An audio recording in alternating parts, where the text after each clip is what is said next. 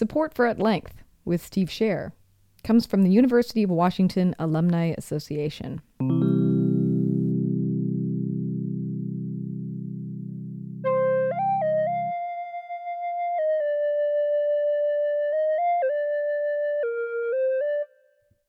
Welcome to At Length. I'm Steve Scher. On this program, we like to delve into ideas, tease them apart, get a sense of their implications and their nuance. What explains the rise of obesity among people around the world? Is there something in the environment that is affecting everyone? Human manufactured chemicals, what some scientists are calling obesogens, may be the cause. In part two of our conversation with University of California Irvine scientist Bruce Blumberg, which took place at the University of Washington during our Weight and Wellness lecture series, we take a look at what can be done to reduce our exposure to these chemicals, what the regulators should be doing, and how a different approach to chemistry might keep more harmful chemicals from affecting human health. Professor Blumberg is a developmental biologist and a molecular endocrinologist. In 2006, he coined the term obesogens for certain human made hormone disrupting chemicals found in the environment. You said we're, uh, we're in a sea of endocrine disrupting chemicals. That's correct. L- pesticides? Absolutely. Any particular kinds? Lots. Many different classifications of pesticides. That's correct. They don't. They're not all obesogens, but there are many, many classes of pesticides that are endocrine disruptors the, probably the biggest group are androgen disruptors, so testosterone disruptors, especially in Europe. And testicular cancer is rampant in Europe, especially in regions where it never was before, in Scandinavia, right?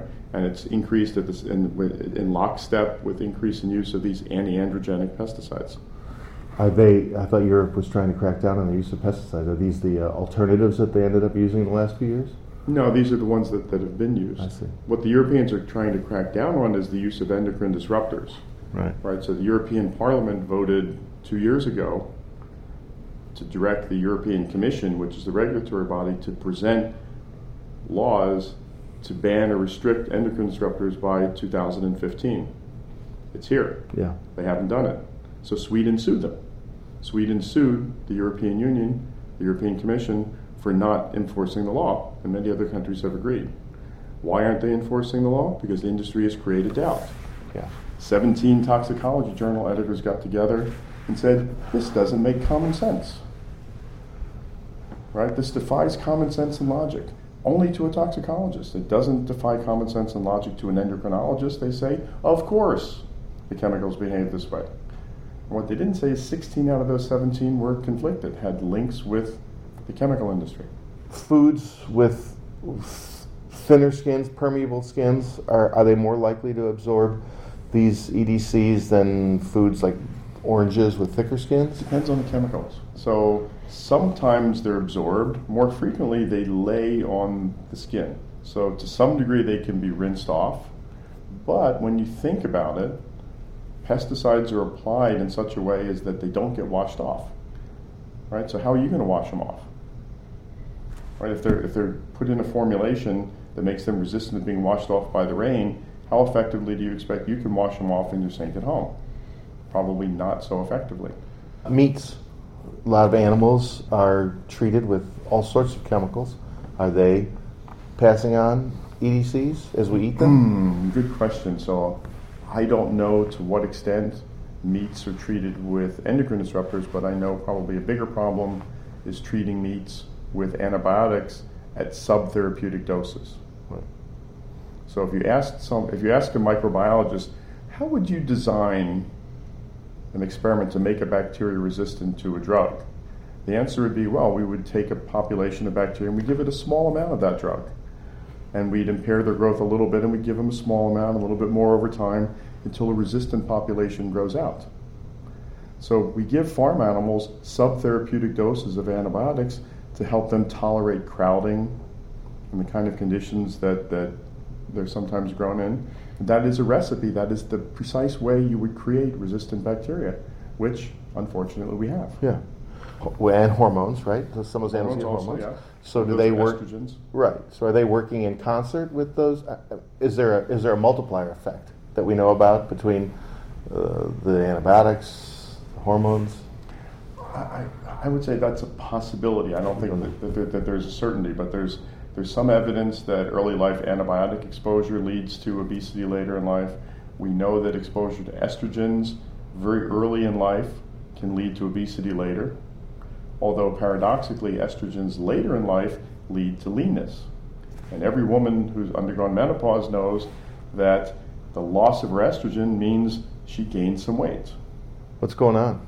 So that the lack of estrogen changes the way the fat works. Estrogens early around the time of birth program the animal or presumably the human to gain weight later. Given later in life, estrogens cause leanness. So we give animals estrogen so they accumulate lean muscle mass. So they get more muscular, they weigh more. You know, I see a, a plastic packaging showing up in all sorts of places. Uh, liners of paper coffee Mhm. cups, liners of uh, tuna can, tin cans. Yep, yep. Are they sloughing off these EDCs? Yes, they are.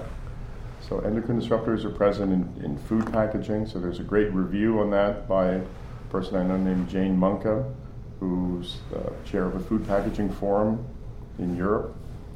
And the, the reality is that food packaging of all kinds, whether it's uh, plastic wraps or whether it's the liner of, of boxes and cans and, and organic milk cartons for that matter, um, or whether it's bottles that contain liquids, all leach endocrine disrupting chemicals of one kind or another. That's a lot of things that we are exposed to that we are ingesting. The argument has been no, these things are stable. It's okay, they're stable. That's why we're putting them in our foods. Was there any study done on whether they were stable before they were put into the packaging? You would expect that that had been Yeah. done, but I don't think that much has been done. Yeah. It's been done now. People have measured leaching of chemicals from from water bottles. There's a, a German guy named Martin Wagner who's done a lot of studies of chemicals that leach out of bottled water in Germany. He's even identified some. Some of them are estrogens, some of them are anti-androgens. They shouldn't be there. You said you have a wife, you have a child. wife and I have a dog. You are living in this world. I am. What do you do to avoid these EDCs? Mhm. So what we've always done, my wife is someone who believes very strongly in making fresh food. She loves to cook, so we don't eat very much, if any, packaged food. We don't eat out a lot because she's such a great cook that we only go out to eat to give her relief from her kitchen duties, but we tolerate that the food's not going to taste as good. So make fresh food from ingredients that you know what they are. If that fresh food is organic, so much the better. And to the extent that you can afford it and that you can uh, incorporate organic food into your life, that's a, that's a health benefit. That is an investment in your future, in lower healthcare costs and lower amount of sickness and disease. Try to avoid plastic in contact with food. Don't store liquids in plastic bottles. Don't store food in plastic containers. Use glass and stainless steel. They work perfectly well. And they don't contaminate the food. Do you know how quickly exposure contaminates food? For example, I go to the grocery store, I shove lettuce in a plastic bag, I come home, I pull it off. Yeah, I, I don't know that anyone has studied that, and I wouldn't claim that I don't do that myself. I go to the grocery store and I put it temporarily in a plastic bag, but I don't store it there. All you can do is the best you can do, right? You can't live in fear of the endocrine disruptors that are everywhere. I would I would bet that the stress of living in fear is equally as bad as the effects of the, of the chemicals. So that's not the answer. The answer is do the best that you can. The people that need to, need to be particularly vigilant are women of childbearing age, women who are pregnant, women with young children, and, and, and, and youngsters. That is the most susceptible population. So if you want the most bang for your buck, policy wise, that group of people needs to be informed. Your behavior is critical for the future. This is a weight and wellness series that you're a part of. And many of the messages have been yes, it's difficult, but we can lower our weight, we can get to wellness by following some, some simple strictures. You know, eat less, eat healthy, eat vegetables. Those are all true. You would not disagree with that. But at the same time, the obesogen hypothesis is saying we are living in a world that is reprogramming our, our bodies. It certainly is the case. And eating fruits and vegetables is a good idea, they especially need to be organic. Because we found, we've identified six different fungicides that are obesogenic. Six different ones? Six different ones of totally different chemical structure, fungicides that are obesogenic. Where do we use fungicides primarily? We use them on fruits and vegetables. So if anything in your life is going to be organic, it should be those. You've given this talk, you've shown the science, it's been peer reviewed. What's a good policy step for this government to take next? Um, if I could Yeah, wave your have wand. things, if I could wave my magic wand, I would transform the industry such that anyone who wanted to sell a chemical would have to prove it's safe, rather than someone else having to prove to a substantial certainty that it's harmful to humans before it can be banned. I would reverse the standard of proof. Put the proof of safety, make them prove that a chemical is safe to a substantial certainty, rather than making some poor government or, or, or academic scientist prove that it's harmful. Because the end result of the current system is that the, the entities who make money from selling products are not the ones who bear the burden of the costs associated with adverse consequences that may be discovered in the future. They just say, oops, sorry, bankrupt. Bye bye. What is the solution to these endocrine disruptors? So I think that in, in an ideal world, government would ban endocrine disruptors and they would fall out of use. Uh, in the world that we live in, I think that that's unlikely to happen, and that when you ban one endocrine disruptor, we substitute, the industry substitutes a different one. You ban bisphenol A, then they substitute bisphenol F. You ban DDT, they substitute chlorpyrifos, and on and on and on. I think that the real answer comes from green chemistry. So let's make chemicals that are inherently without hazard. So it's one thing to say, okay, a chemical's hazardous, and then if we multiply hazard times exposure, we get risk and we can do risk assessment. Better still if the chemical is not hazardous. So I and many other people in the environmental health community are working together with green chemists to help them design chemicals that are not endocrine disruptors. Green chemistry. So what what is that, and how is it you can make something not not hazardous? Green chemistry is a philosophy of synthetic organic chemistry, and there's 12 principles of green chemistry. I haven't memorized them all, and I won't go through them all.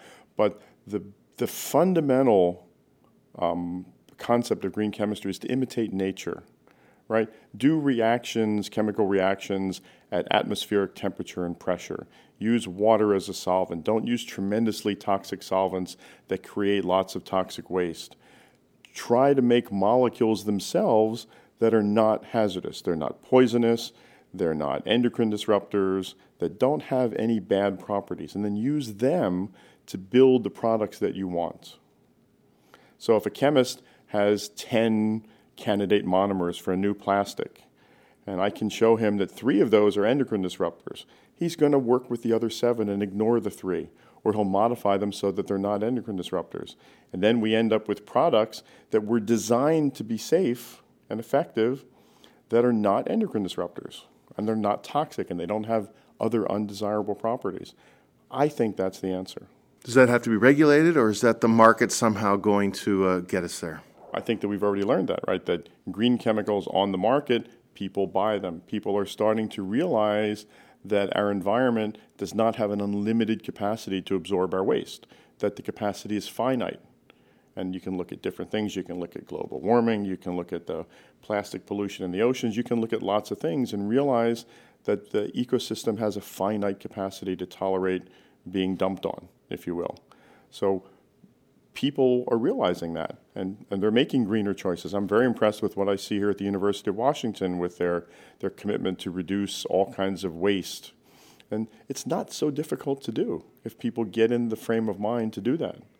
So if you can buy a plastic bottle that you know has a has a green chemistry seal of approval that you know is not an endocrine disruptor, people are going to buy it. They're already doing it. They're buying bisphenol A free water bottles, unwittingly, not knowing that they have bisphenol S and bisphenol F instead. What I call the whack-a-mole game that industry plays. So if you ban one chemical or they, they're discouraged from using one chemical, what do they do? They say, what's the nearest relative of this that I can use that fits into my process that gives the same product? So there's lots of bisphenols, and they all are endocrine disruptors. There's more data on some than on others, So the strategy is let's pick something for which there's not so much data, and that buys us 10 or 15 years. Is this a bit far afield with this thinking in mind to raise the question of, for example, uh, Roundup Ready crops? When you say the you know industry could do green chemistry, but really the industry is going to we're going to we're to fortify crops. We're going to get crops so, so, we don't have to spray them. We don't have to put fungicides on them. We don't have to put herbicides on them because they're inside the crop itself. That's a serious can of worms. So, this idea of, of GMO crops, I have mixed feelings about. There's some that I'm vehemently against, and there's some that I'm not so troubled by. So, Roundup ready crops, pesticide, herbicide tolerant crops, I have a big problem with. Um, to put beta carotene into rice and make golden rice, that doesn't trouble me so much. So it's not so much the gene. So I'm, I, i am not someone who is particularly frightened by the fact that there's a gene in this rice plant that didn't used to be there.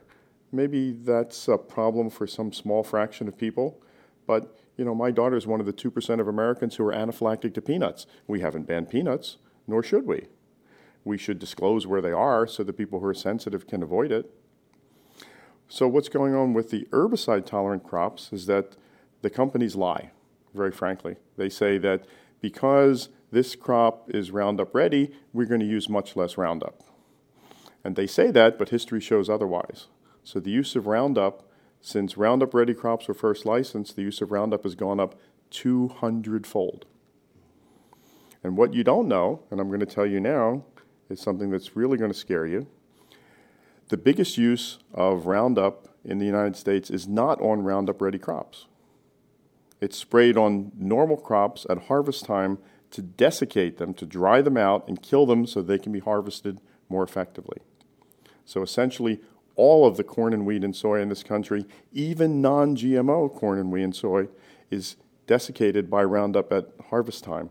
And what that means is that the, the herbicide is on the final product. It's supposed to be sprayed early on as the seeds are sprouting and be gone by harvest time.